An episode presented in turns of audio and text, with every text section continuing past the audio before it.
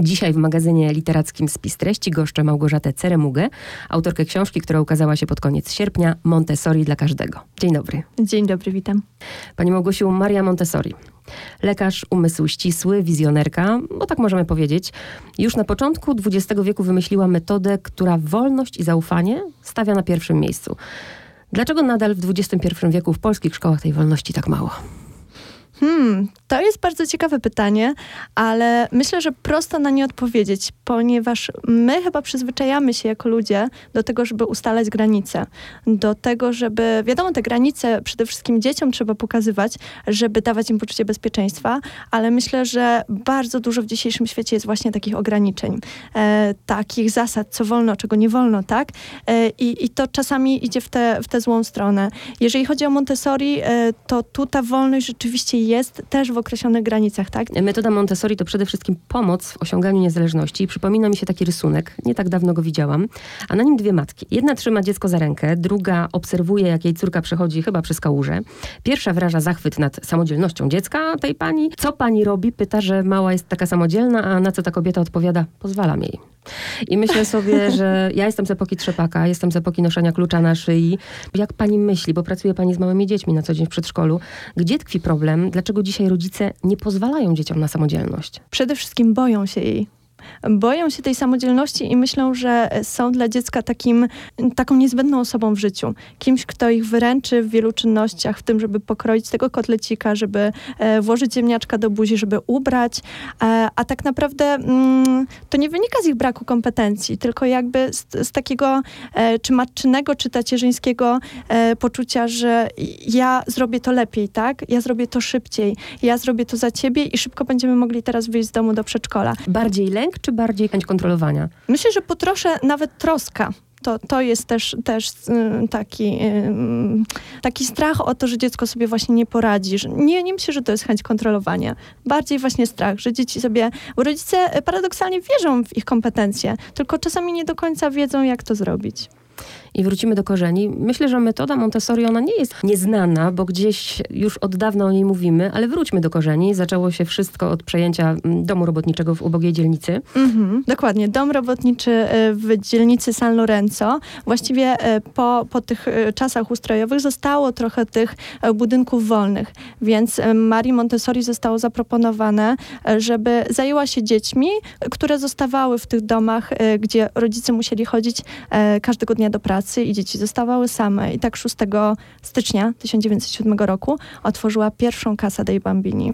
Pierwotnie dziecięcy. też dodajmy metoda przystosowana do niepełnosprawnych. Dla dzieci z niepełnosprawnościami. Mhm. Tak. okazuje tak. się strzałem w dziesiątkę, jeżeli chodzi o dostosowanie Dokładnie. do dzieci zdrowych. Metoda Montessori to nie tylko ćwiczenia, to cała filozofia, to nauka dobrych manier, to nauka samodzielności, tak jak powiedziałyśmy, to lekcje ciszy mm, i też budowanie relacji. I chciałabym, żeby jeszcze bardziej przypomniała Pani te podstawowe założenia montessoriańskiego systemu? Przede wszystkim e, na początku, kiedy właśnie Maria Montessori założyła Casa dei Bambini, to wszyscy byli pod ogromnym wrażeniem tego, że to jest e, taka szkoła bez przymusu, że nie ma tam ławek, nie ma tam schematu, e, klasy są mieszane wiekowo i nie ma kar i nagród.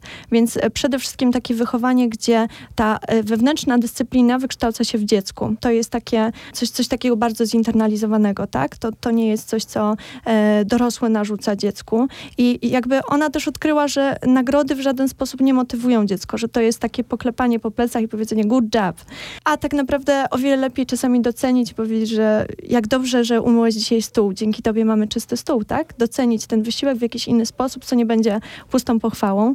Na kary jakby myślę, że nie trzeba tłumaczyć, dlaczego e, demotywują dzieci, więc, więc tutaj e, też ta samodzielność, współpraca, dzieci czują się kreatywne.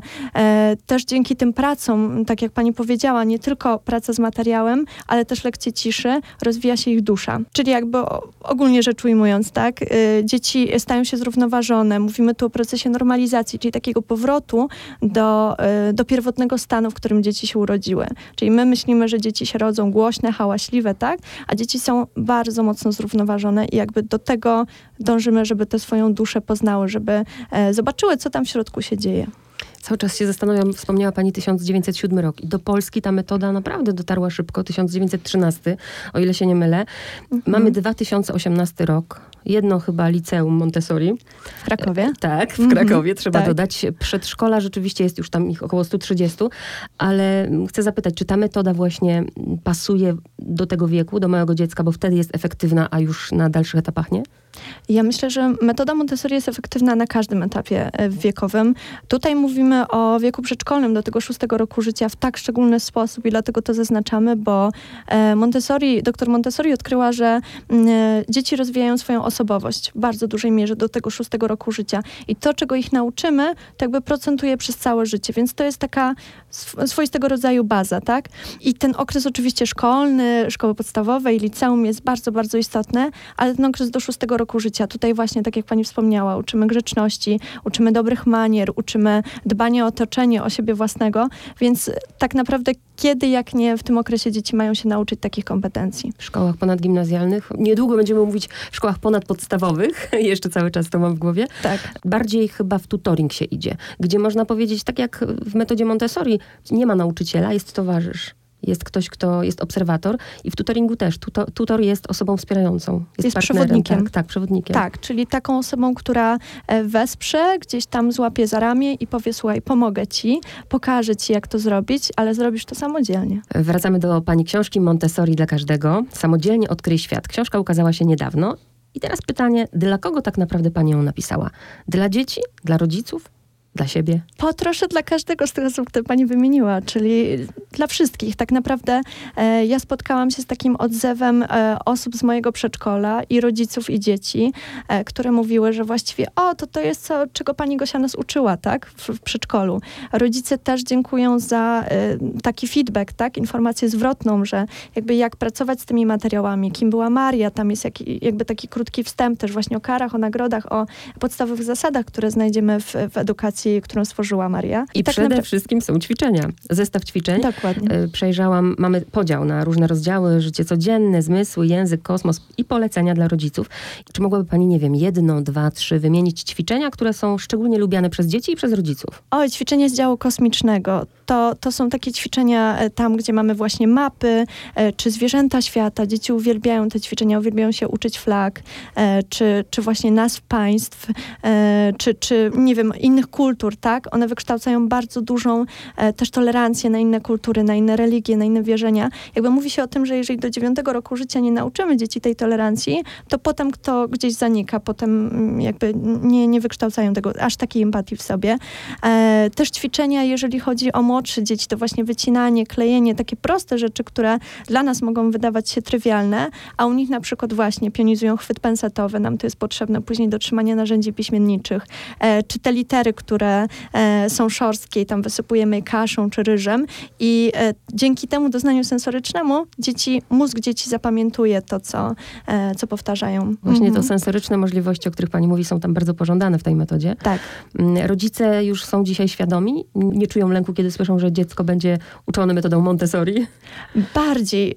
Inaczej jest, kiedy tylko słyszą o tej metodzie i jest to dla nich ogromnie enigmatyczne, a kiedy widzą pracę własną, przychodzą do przedszkola, rozmawiają też o metodzie, jakby widzą, jak pracują dzieci w czasie całego cyklu e, dziennego, to zaczynają się przekonywać, tak, że jest to coś innego, jest to alternatywa, ale tak naprawdę dosyć fajna, fajna alternatywa, tak, coś takiego, co jest i rozwojowe dla mojego dziecka i e, wzmaga jego właśnie samodzielność, kreatywność, więc tutaj e, myślę, że coraz więcej osób jest bardzo świadomych tego, jak chce wychować swoje dzieci i że w ogóle chce się tym wychowaniem jakoś zająć. Ja tak myślę też jako nauczyciel, że w ogóle w polskich szkołach są bardzo potrzebne te alternatywne metody edukacji. Dużo się mówi w ogóle o innowacjach, ale tak naprawdę nie ma to przełożenia. I też pytanie, skąd u Pani to zainteresowanie tą metodą? Gdzie, jest, gdzie są początki?